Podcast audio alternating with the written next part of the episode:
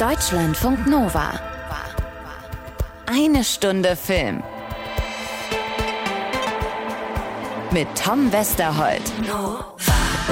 Und aus meinem schön blank geputzten Stiefelchen hier im Büro guckt eine bestens gelaunte Anna Wollner mit Zipfelmütze auf dem Kopf. Fröhlichen Nikolaus. Ich habe mich schon gewundert, was das ist, was ich da im Gesicht habe. Es scheint schwarze Schuhcreme von dir zu sein. Vielen Dank dafür.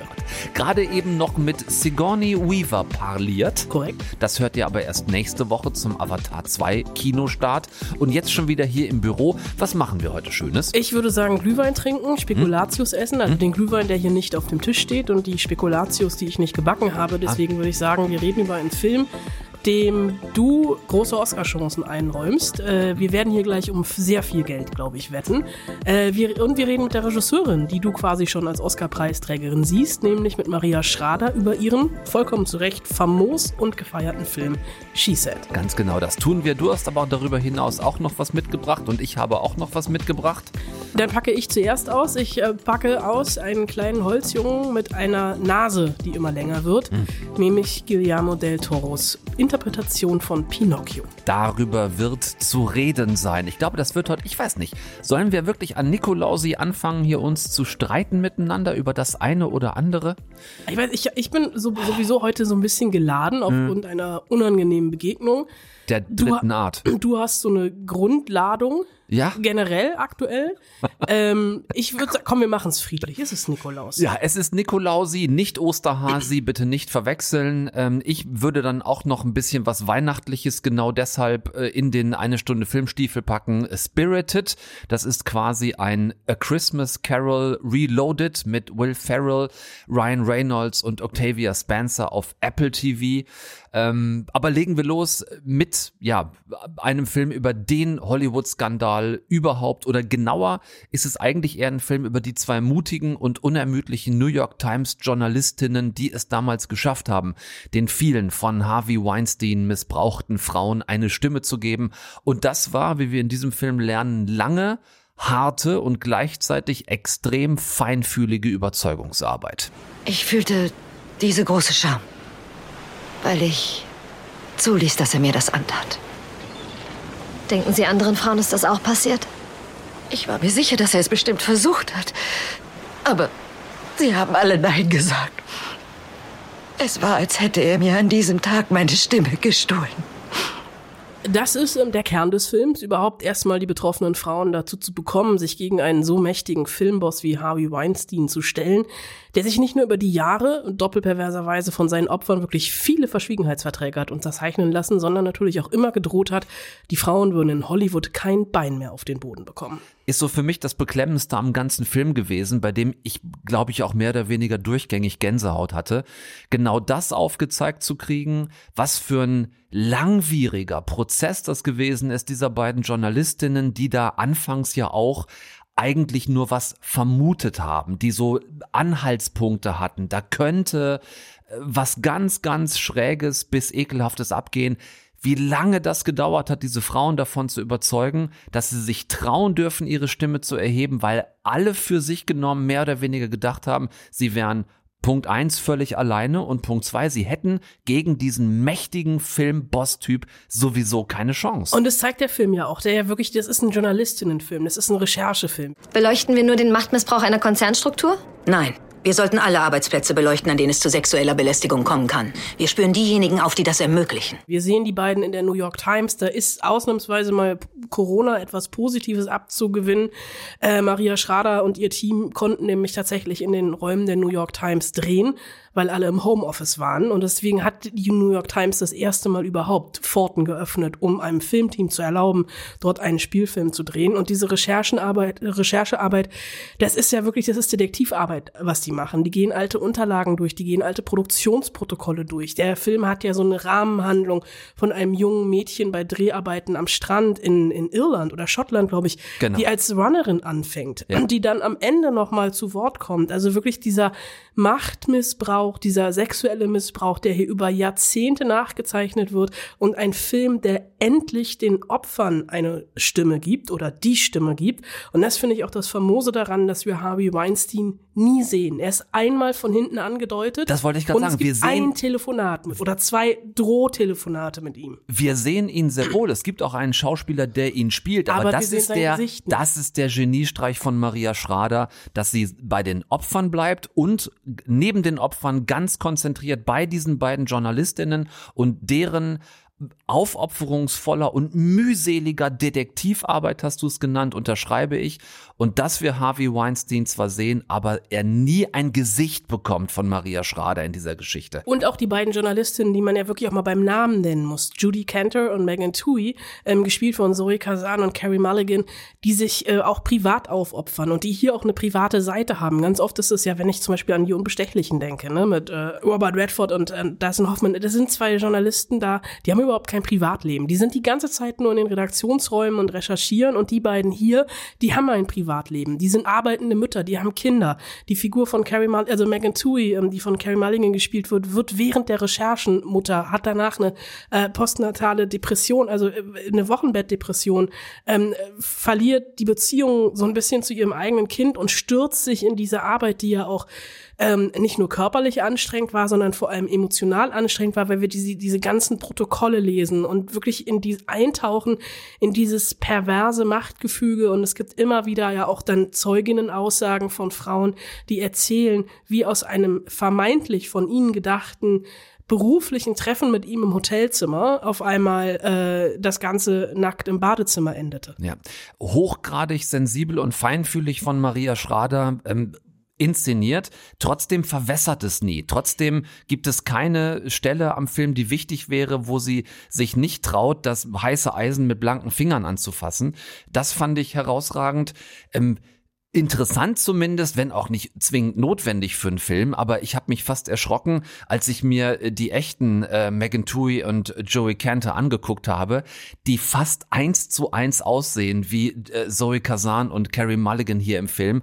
Also auch da könnte man noch so ein bisschen ähm, die Leidenschaft spüren, nah an den Fakten bleiben zu wollen, fast dokumentarisch zu drehen, obwohl es ein Spielfilm ist.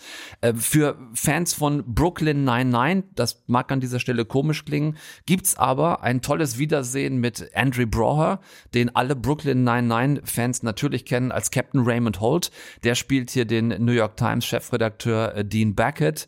Aber es gibt auch wahre ProtagonistInnen der Geschichte, die im Film auftauchen. Ich finde, wir verraten hier noch nicht, wer in welcher Form. Das machen wir dann im Gespräch mit Maria Schrader. Das hört ihr jetzt. War großes Vergnügen, sie zu treffen. Sie war wirklich gerade, können wir so sagen, aus LA hergekommen, um kurz danach, auch jetzt vor Weihnachten, nochmal wieder zurück nach LA zu fliegen.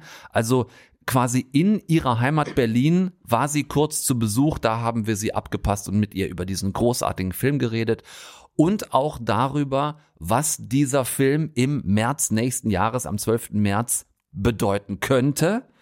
Möchtest du dich darüber wirklich mit mir streiten? Ich würde sagen, wir hören erst das Interview und streiten uns danach. Maria Schrader bei uns in eine Stunde Film ist so schön. Herzlich willkommen. Dankeschön. Wir haben uns so auf dich gefreut, auf diese Begegnung, um über She Said reden zu können. Als Einstiegsfrage hatte ich mir überlegt, ähm, dich zu fragen, wenn du so einen Film machst, der so hinterlegt ist mit Fakten, der so ein wichtiges Thema transportiert, das ja auch erst fünf Jahre alt ist jetzt. Wie viel Zeit, wie viel Arbeit, wie viel Mühe habt ihr in die ganze Pre-Production gesteckt mit Recherche, um da wirklich keinen Fehler zu machen, der euch hinterher um die Ohren fliegt? Eine ganze Menge Arbeit, würde ich sagen. Also die meiste Vorbereitung fand für mich tatsächlich äh, noch aus Berlin statt, weil wir haben ja im zweiten Jahr der Pandemie gedreht. Ich kam gar nicht weg aus Berlin, weil das Konsulat geschlossen war, obwohl ich längst ein Visum hatte und landete in New York tatsächlich nur fünf Wochen vor Drehbeginn, was extrem kurz ist. Normalerweise macht man zwölf Wochen physische Vorbereitung. Ähm, und so verliefen sehr, sehr, sehr viele Erstbegegnungen ähm, über Zoom. Also natürlich als allererstes mit den Produzenten, dann mit der Drehbuchautorin, dann mit den beiden Journalistinnen Jodie und Megan, auch mit Rebecca Corbett, ihrer Editorin. Ich habe dann physisch auch Matt Purdy kennengelernt, viele Boardmember der New York Times, die ja das erste Mal ihre Türen für einen Spielfilm aufgemacht haben. Also jedes Department für sich, ich für mich und natürlich im Dialog viel auch mit den Journalistinnen haben recherchiert, gelesen, gesammelt. Und das ist schon was Besonderes, wenn man einen Film macht, wo jede Figur eine wirklich lebende Person ist, ihre Namen benutzt, zum Teil die Familien, die Namen der Kinder, äh, Jodie und Megan, die uns die private Seite ihres Lebens durch die Zeit dieser Recherche ja auch anvertraut haben zu verfilmen. Gar nicht zu sprechen von den zwar wenigen, aber doch herausragenden Personen, die ihre traumatischen Erlebnisse für die Veröffentlichung des Artikels Jodie und Megan anvertraut haben und dann auch uns. Das ist schon ähm, eine ganz schön geballte Verantwortung, die aber auch von einem großen Team mitsamt einer Anwaltschaft, könnt ihr euch ja auch vorstellen, äh, die da prüfen mussten, was im Dialog vorkommen kann, was tatsächlich belegte Fakten sind, was aufgenommene Gespräche sind und so, durch deren Hände da alles gelaufen ist. Ich habe äh, beim Gucken, also nur beim Gucken des Films, da gesessen mit Gänsehaut und musste ganz oft einfach nur schlucken, einfach nur von dem, was du erzählst. Wie war das in der Vorbereitung, wenn du, als du dich damit ja viel, viel tiefer auseinandergesetzt habt. Ich meine, die Fakten sind das eine, aber man muss das ja irgendwie emotional verpackt bekommen auch. Das ist natürlich auch die Aufgabe des Films, was ich auch als großes Geschenk empfunden habe. Also unser Ausgangsmaterial war natürlich der faktische Bericht dieser Recherche von Jodie und Megan ja unter dem gleichen Titel als Buch erschienen und ja, der Film ist eine künstlerische Interpretation, selbstverständlich, bezieht sich ja auch auf das, was Jodie und Megan bewusst ausgelassen haben. Also die Zweifel, die Sorgen, ob sie das überhaupt veröffentlichen können, ähm, die Verantwortung, die sie wiederum gespürt haben, äh, diese Geschichten zu hören, die ja doch traumatisch und so persönlich und so intim sind. Ähm, und natürlich inwiefern das auch das Privatleben oder die persönliche Existenz oder auch die Frage, was bedeutet es eigentlich als Frau in dieser Welt aufzuwachsen, ausgebildet zu werden, zu arbeiten. Also das ist ja wirklich doch ein Thema, von dem ich denke, dass sehr viele Frauen Erlebnisse, Geschichten in ihrer eigenen Biografie mit sich tragen. Du hast eben schon selbst ähm, angesprochen, dass es natürlich zentrale Aufgabe auch des Films war, diesen Frauen eine Stimme zu geben, nochmal, auch in diesem Zusammenhang auf der Leinwand jetzt. Und es ist euch ja mit ähm, Ashley Judd sogar gelungen, eine Betroffene in den Film nochmal zu integrieren, die also auch da nochmal auftritt, sage ich jetzt mal. Ähm, bei anderen Frauen, die also auch eher prominent waren, äh, Gwyneth Paltrow oder auch ähm, Rose McGowan, genau, da deutet ihr es an. Ähm, da habe ich mich gefragt, habt ihr da versucht, auch noch mehr von diesen Frauen in den Film zu bekommen? Wie seid ihr da rangegangen? Hm. Also grundsätzlich würde ich sagen, ist die Entstehung äh, vor allem des Drehbuchs, aber auch des ganzen Projekts ein sehr außer eine außergewöhnliche Entstehung. Also ich würde sagen, es ist eine sehr inklusive Kollaboration von vielen Leuten und auch das Buch, das Drehbuch ist geöffnet worden für die Journalistinnen, die aktiv auch mitgeschrieben haben, die selbst sich verantwortlich gefühlt haben für das richtige Wording, für die Detailfrage ihrer journalistischen Arbeit, wie Journalistinnen, wie sie geredet haben und so. Das ist, ähm, da haben sie mitgewirkt. Ebenfalls die, äh, die Zeuginnen, die quasi dieses schöne englische Wort, um es zu bemühen, Ownership, ja, ihre eigenen Erlebnisse haben, ähm, haben an diesen Szenen mitgewirkt und Ashley Judd, das war natürlich auch eine meiner ersten dringenden Fragen, die ja nun ausschlaggebend war dafür, dass diese Geschichte veröffentlicht werden konnte. Und das ist ja auch eigentlich ein Moment, der, also ein Höhepunkt dieses Films, dass sie anruft und sagt, ich stelle mich dafür zur Verfügung, ist natürlich die erste Person gewesen, die ich fragen wollte, spielt Ashley Judd Ashley Judd? Und wie sie dann selbst gesagt hat, auf der New Yorker Premiere ist ihr diese Entscheidung sehr leicht gefallen und sie wollte das tun. Das hat sicherlich auch damit zu tun, dass sie ja ganz aktiv mit ihren Erlebnissen umgegangen ist, dass sie eigentlich zu einer öffentlichen Aktivistin auch geworden ist. Ebenso haben wir die anderen Schauspielerinnen gefragt und akzeptiert, in welcher Form sie beteiligt reduziert beteiligt oder gar nicht beteiligt daran sein wollten. Also Gwyneth Paltrow ist am Telefon, also das ist ihre Stimme, die wir hören.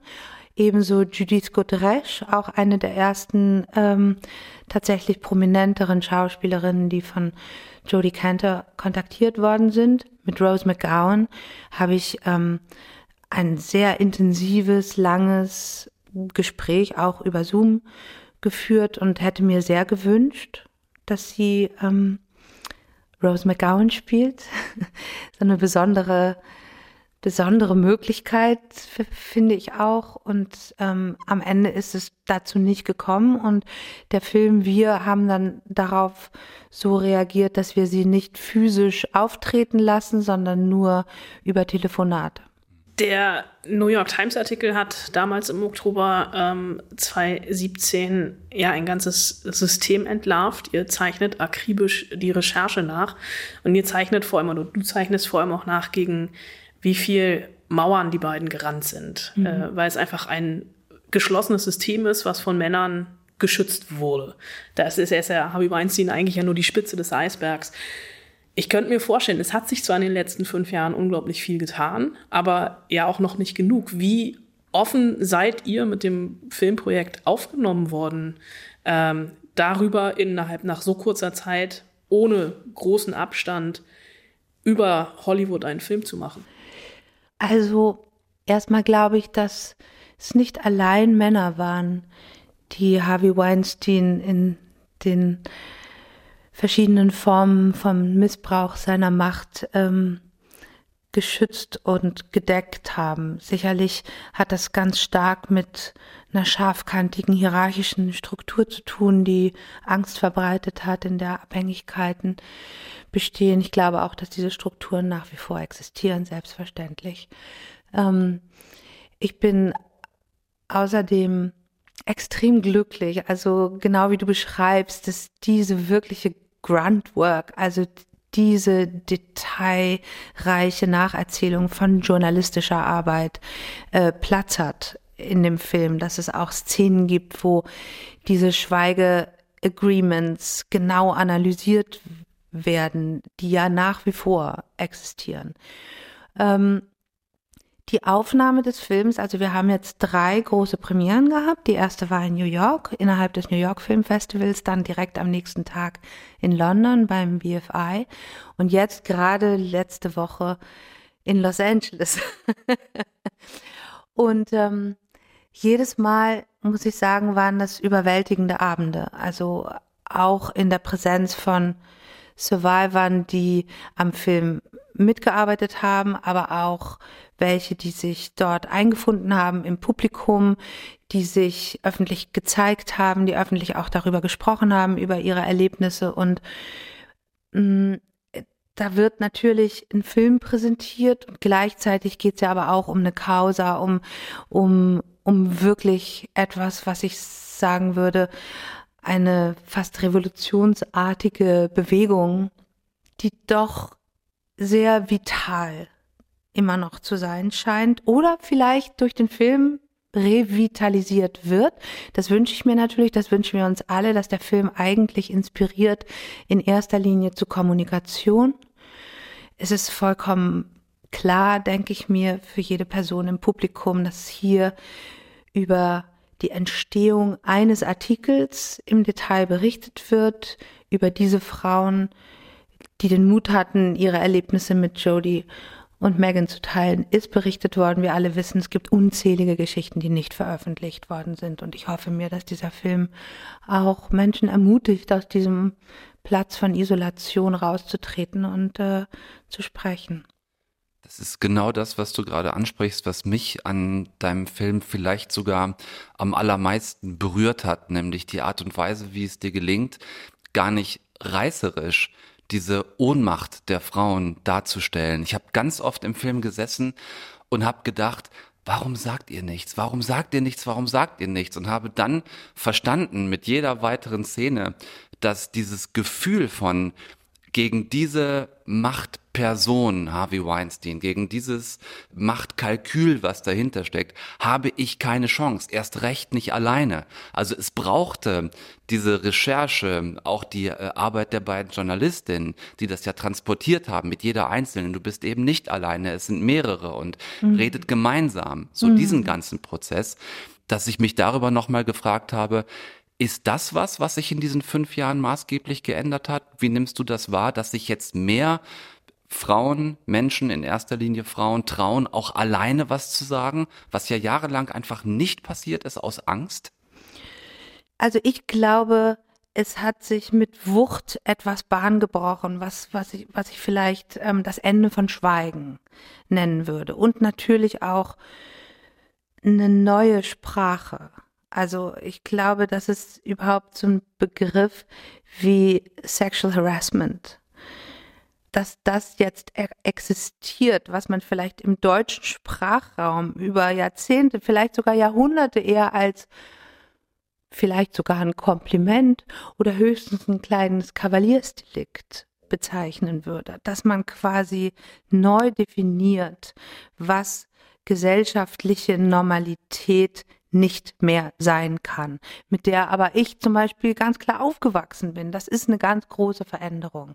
Ich glaube auch, dass es eine große Veränderung ist, dass Stimmen die sich trauen, wie zum Beispiel es hier auch in den 90er Jahren bereits am Beispiel von Zelda Perkins in unserem Film gegeben hat, die können nicht mehr einfach vom Tisch gewischt werden. Das kann sich niemand mehr erlauben.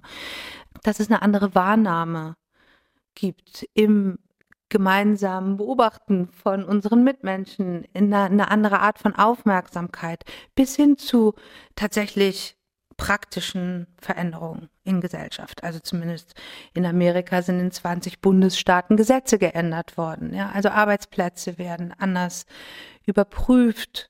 Ich selber habe als Chefin einer Hierarchie an einem Filmset, ich habe Policies unterschrieben, ja, ich habe mich zur Einhaltung bestimmter Umgangsformen äh, erklärt und meine Unterschrift darunter gesetzt und so. Also ich glaube schon, dass Veränderungen stattgefunden haben. Ja, sicherlich nicht ähm, genügend. Aber wenn du sagst, du hast äh, Policies unterschreiben müssen etc., ich hatte in Interviews gelesen mit Carrie Mulligan und Zoe Kazan, die ja selber als äh, junge Mütter äh, ganz begeistert über die Dreharbeiten gesprochen haben. Ähm, wie schaffst du es als Regisseurin, dass ein Filmset ein Safe Space ist? Also ich bin zumindest in Amerika, aber auch inzwischen hier nicht mehr alleine dafür verantwortlich. Also wie gesagt, ich werde selbst in eine Pflicht genommen. Es gibt äh, äh, nicht nur an äh, filmischen Arbeitsplätzen gibt es HR, also es gibt immer unabhängige Stellen, es gibt äh, es gibt Telefonnummern, es gibt Anlaufpersonen, äh, äh, an die sich jedes jede beteiligte Person wenden kann. Und ich selber ich sehne mich nach Verbündeten, ich sehne mich nach Team, ich sehne mich vor allem danach, besonders in Momenten der Krise, also Arbeitskrisen, keine Ahnung, man arbeitet jeden Tag gegen die Zeit. Ähm, es müssen wahnsinnig unter Druck müssen irre viele Entscheidungen getroffen werden. Ich sehne mich vor allem nach einem Ort, wo ich genau in solchen Krisensituationen von Mitarbeitern zum Risiko ermutigt werde. Wenn ich selbst aber eine einschüchternde Präsenz habe, wenn ich spüre, dass Leute ähm, sich für Dinge schämen könnten oder Angst haben, dann sind sie in solchen Momenten ganz sicher nicht Verbündete. Und ähm, diese Einsamkeit, alleinig Entscheidungen zu treffen, die, die möchte ich gar nicht haben.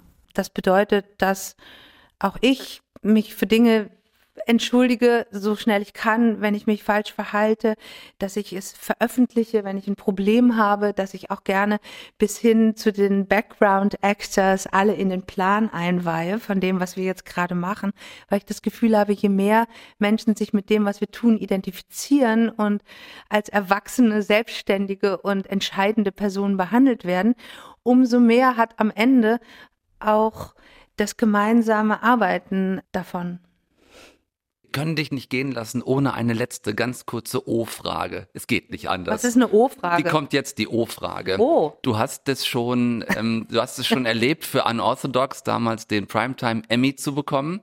Jetzt bist du in New York gefeiert worden, in London gefeiert worden, in LA gefeiert worden und es kommen nun mal irgendwann Ende Januar, ich glaube am 24. die Oscar-Nominierungen raus. Hm. Macht diese Aussicht irgendetwas mit dir? Also ich ähm, habe ja die fantastische Situation, Europäerin zu sein und in Los Angeles mich manchmal wie so eine Touristin zu fühlen, also jetzt eine arbeitende Touristin.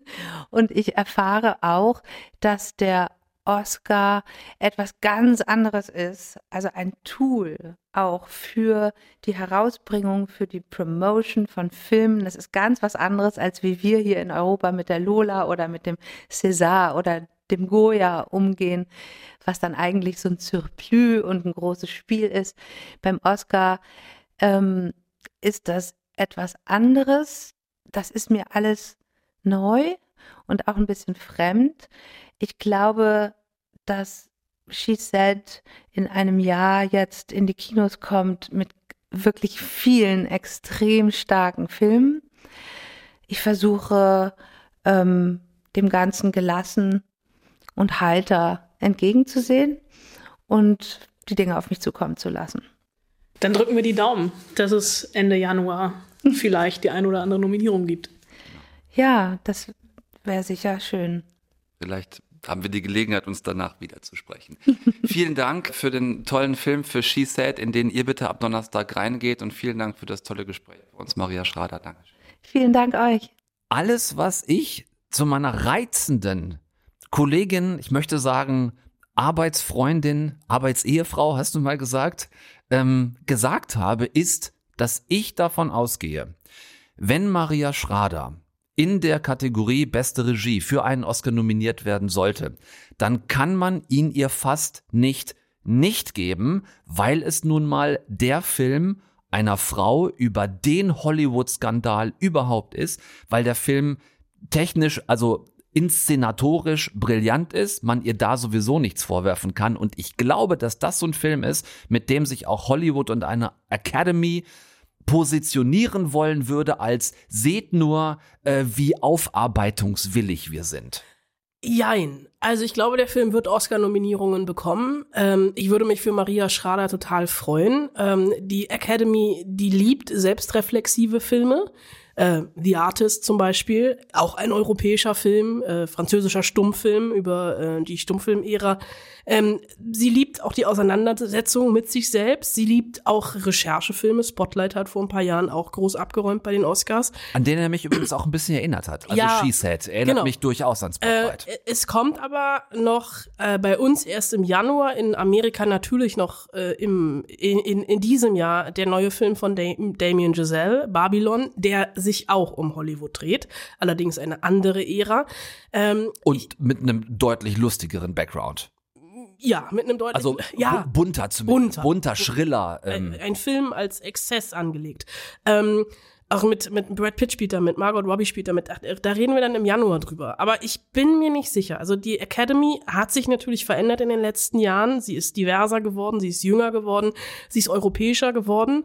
Ob aber wirklich, es sind ja trotzdem noch viele alte weiße Männer da drin und es sind auch noch viele Menschen, nicht nur Männer, sondern Menschen in der Academy, die eigentlich Mittäter sind, die geschwiegen haben, die dieses System gedeckt haben. Und da bin ich mir nicht sicher, ob die dazu neigen, dass er quasi so ein bisschen als Selbstanklage dann Ja. auch Ja. diesen Film auszuzeichnen. Oder- Verdient hätte er es. Oder ob die Selbstreflexion an dem Punkt dann vielleicht doch auf Grenzen stößt. Da magst auch du recht haben. Vielleicht ist bei mir auch ein bisschen der Wunsch Vater des Gedanken. Ich würde es Maria Schrader einfach so sehr gönnen. Sie hätte es einfach so sehr verdient. Wir werden es abwarten. Äh, Im Januar kommen die Nominierungen. Am 12. März ist die Verleihung. Spätestens am 13. März wissen wir mehr.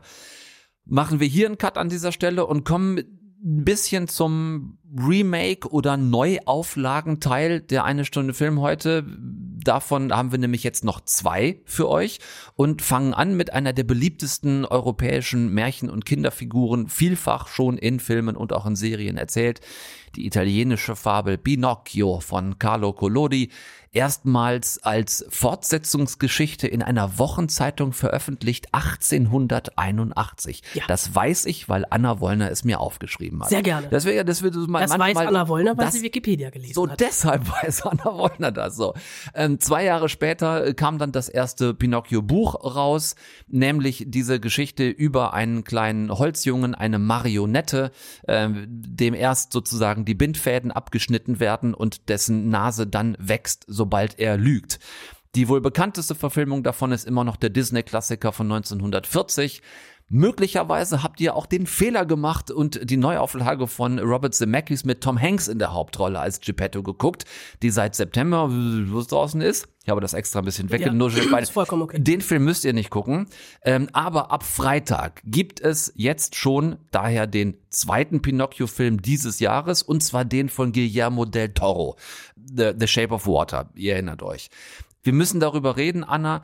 Was fandest du an dem jetzt anders als an den bisherigen Holznasen-Jungs? Und lass uns noch nicht übers Aussehen reden. Nee, ich würd, ich hätte jetzt gesagt alles, aber ich, dann, dann fangen wir vorne an beim Titel und da merkt man einfach schon, es ist einfach nicht nur Pinocchio, sondern, oder Pinocchios Abenteuer, sondern es ist Guillermo del Toros Pinocchio und der mexikanische Oscar-Preisträger, der macht hier schon im Titel klar, dass es einfach seine Verfilmung ist, seine Interpretation des Stoffes und für ihn wirklich ein Herzensprojekt. Der hat über zwölf Jahre für die Finanzierung gekämpft, weil es ein sehr aufwendiges Projekt war, da reden wir gleich noch drüber. Und Du hast eben Shape of Water schon erwähnt. Ich würde noch in den Ring werfen Pans Labyrinth oder Hellboy, also Del Toro. Der hat einfach ein Herz für Monster. Und diese Monster zeigt er auch hier in Pinocchio auf sehr vielfältige Weise und nimmt, wie ich finde, dem Stoff so ein bisschen das kindlich naive, eine Fabel darüber sein zu wollen, dass Kinder ihren Eltern gehorchen müssen und Ungehorsam oder Aufmüpfigkeit bestraft werden sollte. Ne? Stichwort wachsende Nase. Und Del Toro macht, und das sagt der Erzähler Sebastian J. Cricket, eine Grille, die im Original famos gesprochen wird von Ewan McGregor. Es ist eine Allegorie über imperfect fathers and imperfect sons, also unvollkommene Väter und unvollkommene Söhne. Von meinen vielen Wanderungen auf dieser Welt gibt es so viel zu erzählen. Von nicht vollkommenen Vätern und nicht vollkommenen Söhnen. Und von Verlust und Liebe. Und der Film erzählt einfach davon, sehr grob gesagt, dass Fehler durchaus erlaubt sind und beide Seiten in ihrer Beziehung weiterbringen, weil eben auch Geppetto lernen muss, ein guter Vater zu sein. Kommen wir auch gleich noch drauf, dass ich genau diesen Ansatz wirklich auch gut fand, er mich aber nicht so gekriegt hat, wie ich es mir gewünscht hätte. Wie hast du diesen Vater-Sohn-Generationen-Konflikt gelesen? Ähm, viel, viel emotionaler als in den anderen Verfilmungen, weil es ja erstmal noch einen Prolog gibt, den äh, Del Toro hinzugefügt hat, also ein Prolog zu der Geschichte von Collodi. Äh, und da bekommt der Film oder auch die Geschichte eine ganz neue emotionale Fallhöhe, weil ähm, es ist ein Prolog, in dem der Tischler Geppetto selber einen Sohn hat, zehn Jahre alt, der heißt Carlo, äh, wie Carlo Collodi, und den verliert er bei einem Bombenangriff im Ersten Weltkrieg als ein Blindgänger genau die Kirche trifft, in denen die beiden gerade das Jesuskreuz restaurieren. Und aus der Kiefer bzw. Pinie, die er an Carlos Grab einpflanzt, wächst der Baum, aus dessen Holz er Pinocchio dann schnitzt. Gar nicht bei vollem Bewusstsein, sondern als gebrochener Mann über 20 Jahre später im Vollrausch, weil er mittlerweile schwer alkoholabhängig geworden ist. Und er schafft da, und da sind wir wieder bei Del Toros Monster, ein Monster. Und diese Geburtsszene ist wirklich es ist eine Geburtsszene. Sie ist radikal. Er schnitzt ihn wirklich im Wahn. Und jetzt kommen wir endlich zum Aussehen, weil Pinocchio hat überhaupt nichts mehr von diesem süßen, glatten, Kulleraugen Disney Pinocchio mit der roten Mütze, sondern der hat Ecken und Kanten. Der sieht wirklich aus wie eine Kreatur, die nachts von jemandem im Rausch erschaffen wurde. Der ist mehr Frankensteins Monster als Pinocchio. Der hat sogar noch zwei Nägel, die ihm aus der Schulter ragen. Weil er eben nicht glatt und perfekt ist. Aber es ist eine Figur, die trotzdem ein sehr großes Herz und eine reine Seele hat, auch wenn sie erstmal sehr stacksig ist und total überdreht die Werkstatt von Geppetto zerlegt und auch lernen muss, sich menschlich und seines Alters angemessen zu benehmen, was er macht in dem Moment, in dem er als Kind eine Werkstatt zerlegt. Und dann kommen natürlich diese üblichen Pinocchio-Stationen der Geschichte. Das Abenteuer mit dem Zirkus, das Verschlucken vom Wal, die Lektionen lernen, zu lernen, gut zu sein, aber immer wieder gebrochen von Del Toros Ansatz und nicht einfach als Fabel verpackt, sondern mit diesem Einschlag von Del Toro, das eben durch die Rebellion der Bruch mit Erwartungen gelingt und Rebellion in bestimmten Momenten auch angebracht ist das Verschlucken vom Wal oder das Verschlucktwerden vom Wal? Ja, darüber kannst du jetzt nachdenken. Kommen wir nochmal zu was, was neu ist. Das ist ähm, auch die klare zeitliche Verortung, nämlich deutlich erkennbar im Zweiten Weltkrieg mittlerweile. Ähm, mitten im italienischen Mussolini-Faschismus also. Das fand ich auch interessant bringt mir aber dann auch vielleicht einen weiteren Aspekt von Brutalität in der Bildsprache äh, mit sich, die ich schwierig fand.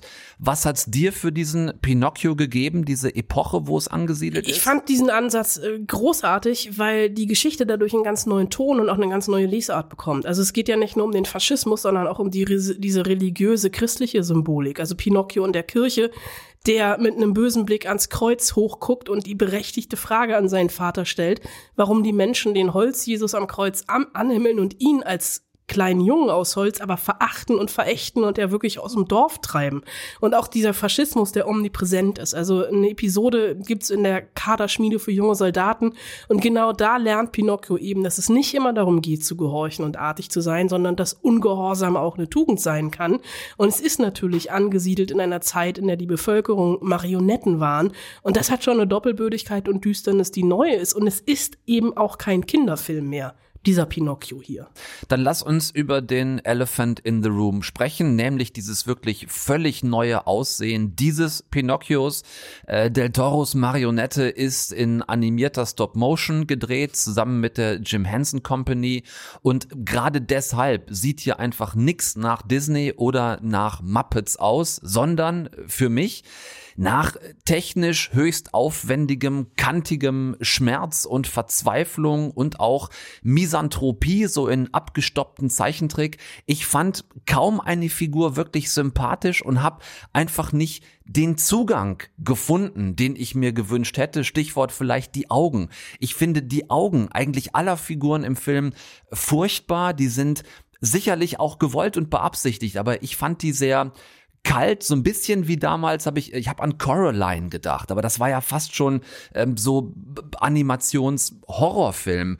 Ähm, und noch auch zur Optik. Mir war es ein bisschen zu viel offene Blende, also dieses scharf gezeichnete Figuren vor verwaschenem weichen Hintergrund, der so irgendwie im Nichts verschwindet. Dadurch kannst du natürlich auch eine Fokussierung auf die Figuren betonen wollen, aber unterm Strich, ich wollte diesen Film lieben, aber ich habe es nicht wirklich hingekriegt. Ich habe das ganz anders wahrgenommen und ich hatte, also ich muss dazu sagen, ich habe die ersten 40 Minuten zweimal gesehen und ich habe ihn auch im Kino gesehen. Ich habe sollte Del Toro eigentlich interviewen äh, in London beim Filmfestival, äh, hatte dann in der Nacht vorm Interview einen persönlichen Schicksalsschlag. Ähm, die Interviews wurden abgesagt. Ich habe mir diese 40 Minuten trotzdem angeguckt und habe dann den ganzen Film auch nochmal im Kino geguckt. Und ich finde diese Stop-Motion bei Del Toro, du sagst emotionslos und kalt. Ich finde das wirklich große Kunst und es ist eine unglaubliche Emotionalität drin. Ich habe parallel emotionslos und kalt jetzt ganz speziell bezogen auf die Augen. Ich finde nicht den Film emotionslos und kalt. Der ist voller Emotionen. Aber, ich hab, also aber er hat mich, er hat mich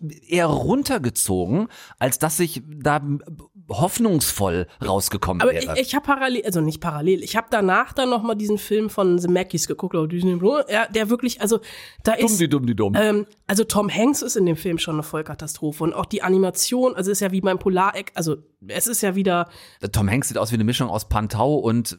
Ich will gar nicht. Also, weiß ich nicht. Also. Ja, aber hier, also wenn ich nur mal eine Szene rausnehme, zum Beispiel, also die Szene relativ am Anfang, weil ich habe sie ja einfach zweimal gesehen, als äh, Geppetto am Grab steht und äh, zusammenbricht. Und ich finde, du siehst diesen körperlichen Schmerz eines trauernden Vaters in einer Stop-Motion-Figur. Also man sieht das schwere Atmen, der, das Zittern der Beine, der kann seine Hände nicht halten.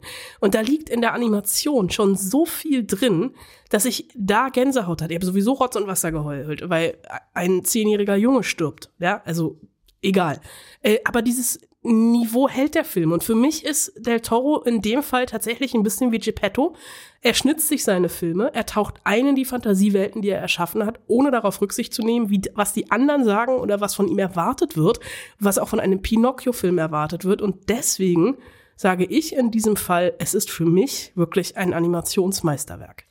Ich sage, es ist ein ganz großer, ganz aufwendiger Animationsfilm geworden, der aber, auch da bin ich mir sicher, einfach sehr spalten wird. Und das war bei Del Toros Filmen einfach immer schon so gab auch Menschen, die Shape of Water auf der einen Seite großartig und andere fanden den äh, katastrophal nicht anguckbar. Also ich glaube, das liegt auch ein bisschen in seiner Arbeit. Ihr könnt ihn euch anschauen äh, ab dem 9.12. jetzt auf Netflix Guillermo del Toros äh, Pinocchio. Und das war Remake oder Neuauflage Nummer eins heute. Du hast auch noch eine, oder? Ich wenn du es so betonst, Ich hätte du noch, eine. Ich, wenn du Lust hast auf ein bisschen singen, äh, tanzen. Immer. Vor allem Steppen mit viel Christmas Spirit, viel Kostüm, viel Pomp, ohne Duck und Circumstances und mit ganz viel schrägem Humor. Woher weißt du, was mich erwartet, wenn ich gleich nach Hause komme? Ja, gut, weil ich dachte, wir hatten ja auch schon gerade über Musicalfilme hier an diesem Tisch. Ich mag Musicalfilme. Ich gehe heute. Abend ins Varieté.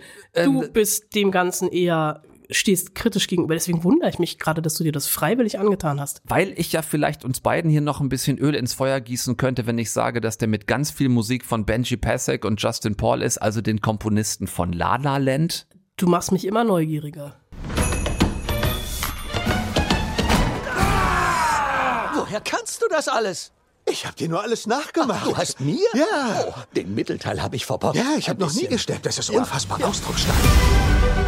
Ja, Clint Briggs wusste nicht, dass er steppen kann, aber er wusste bisher vieles nicht, äh, auch nicht, dass er singen kann, tanzen kann, überhaupt, dass er sowas wie fröhlich sein kann, außer über seinen eigenen geschäftlichen äh, Erfolg.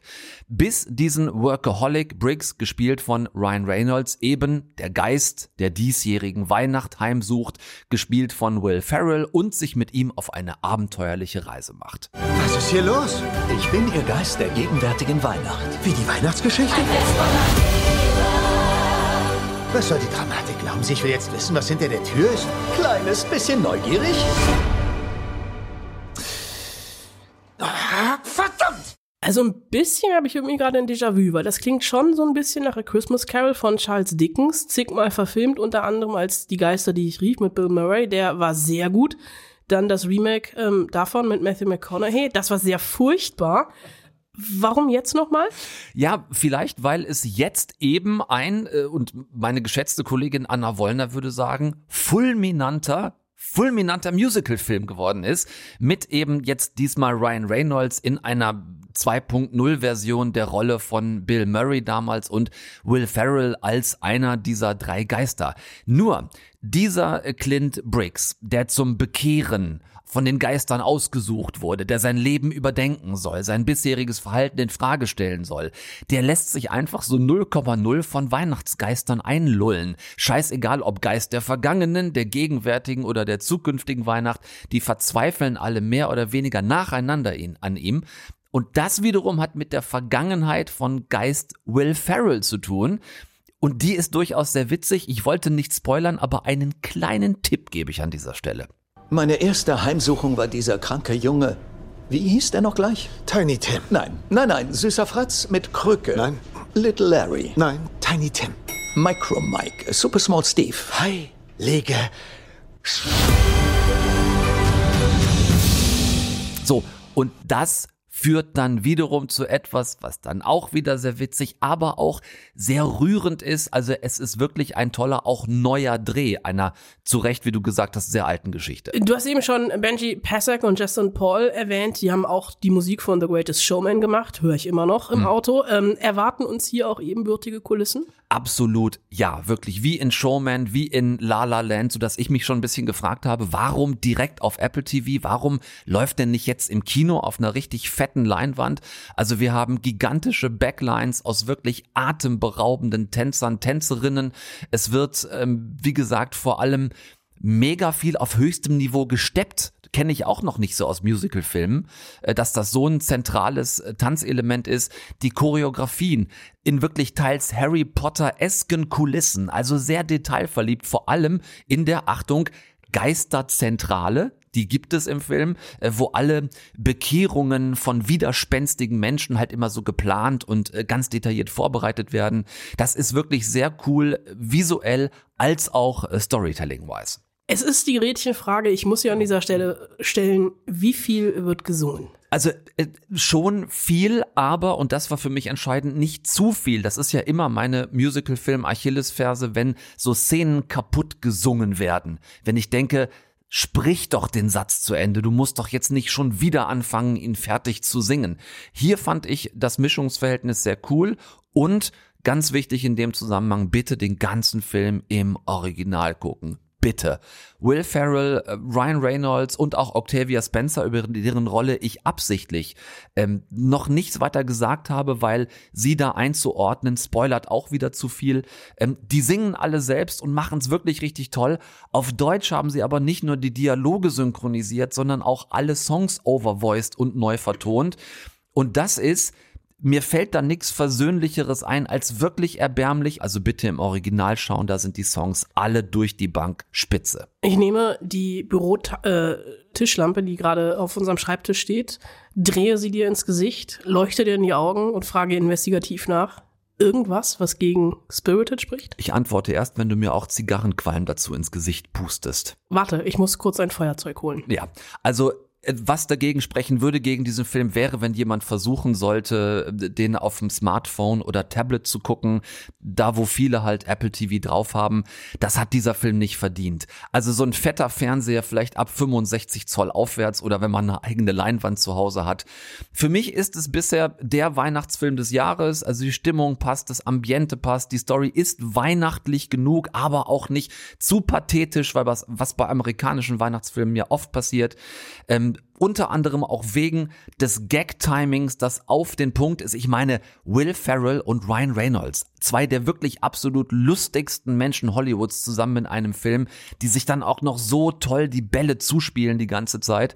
Es ist, fand ich, ganz großes Kino für zu Hause. Okay, also ähm, Notiz an mich. Ich muss dann auf dem Weg nach Hause noch einen größeren Fernseher kaufen und Richtig. weiß, was ich übers Wochenende zu Hause mache. Ganz genau. Also A Christmas Carol ähm, doch nochmal sehenswert neu erzählt, sagt zumindest äh, Tom. Ab jetzt auf Apple TV könnt ihr euch ein bisschen Weihnachtsfilmstimmung aufs Sofa holen und wenn ihr Pech habt, singe ich nächste Woche den Soundtrack. Du singst nächste Woche hoffentlich den gesamten Soundtrack von Avatar 2. Ich werde ihn gurgeln. Nicht The Shape of Water, sondern Irgendwas mit Water. Irgendwas anderes mit Water. Anna und ich ähm, werden bis dahin die Pressevorführung des Films gesehen haben. Die ist angesetzt für kommenden Montag von, haltet euch fest, von 10 Uhr bis 13.15 Uhr. Also drei Stunden 15 Minuten. Ich zitiere an dieser Stelle schon mal kurz indirekt Sigourney Weaver, die ich heute traf, die auch am Schluss meinte, ähm, der Produzent hat es immer so formuliert. Der Film ist zwei Stunden und 72 Minuten lang.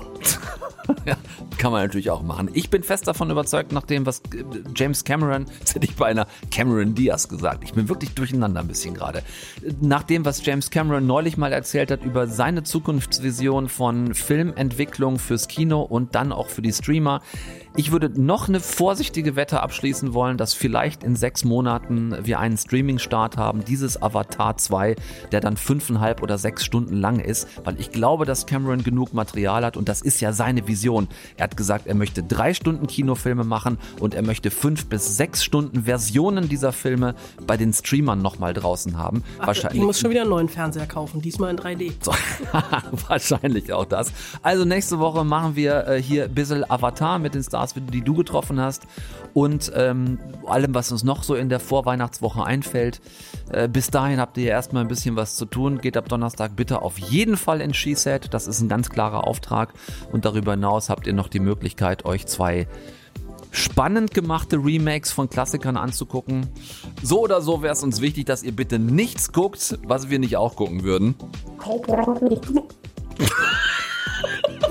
Das war die Avatar-Version von der Hauptsache es flimmert. Deutschlandfunk Nova. Eine Stunde Film. Jeden Dienstag neu. Auf deutschlandfunknova.de und überall, wo es Podcasts gibt.